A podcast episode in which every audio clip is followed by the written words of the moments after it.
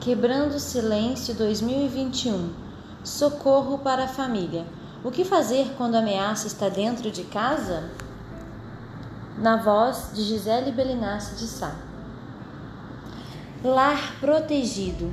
Por causa da pandemia que tem afetado o nosso planeta, o distanciamento social precisou ser adotado como principal estratégia de redução da transmissão do novo coronavírus.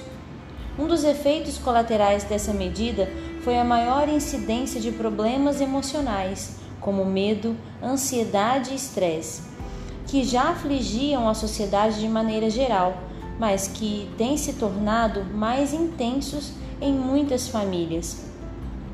Infelizmente, esses efeitos emocionais não foram o único desdobramento da crise sanitária atual. As estatísticas nos revelam outra pandemia, mais silenciosa ou silenciada. É verdade, mas que precisa ser igualmente enfrentada. Falo da violência praticada em casa contra grupos vulneráveis, como crianças, mulheres e idosos. Esse drama social se agravou em função do confinamento, pois colocou agressores e vítimas para conviver por mais tempo debaixo do mesmo teto. Acontece que esse triste cenário não vai mudar se poucas pessoas se interessarem por essa causa. É preciso haver a consciência de que somos corresponsáveis pelo bem-estar de quem está perto de nós, sobretudo de nossa família. E é fazendo a lição de casa que iniciamos um processo de transformação, pois a família é a base da sociedade. O lar é o primeiro e mais importante espaço de socialização dos filhos.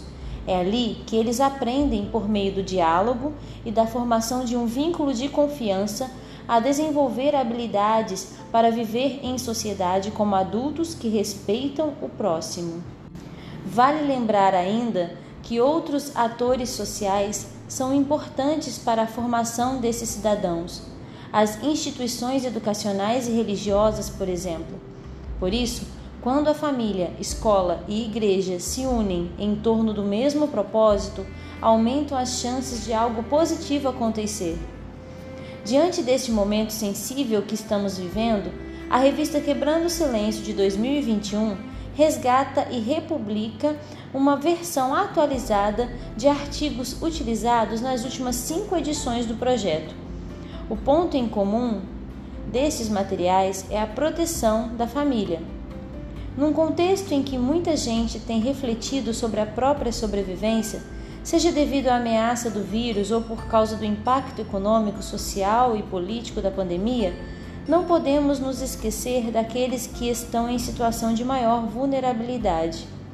Ajudar a proteger crianças, adolescentes, mulheres e idosos contra a violência doméstica tem sido o objetivo dessa campanha da Igreja Adventista há quase 20 anos.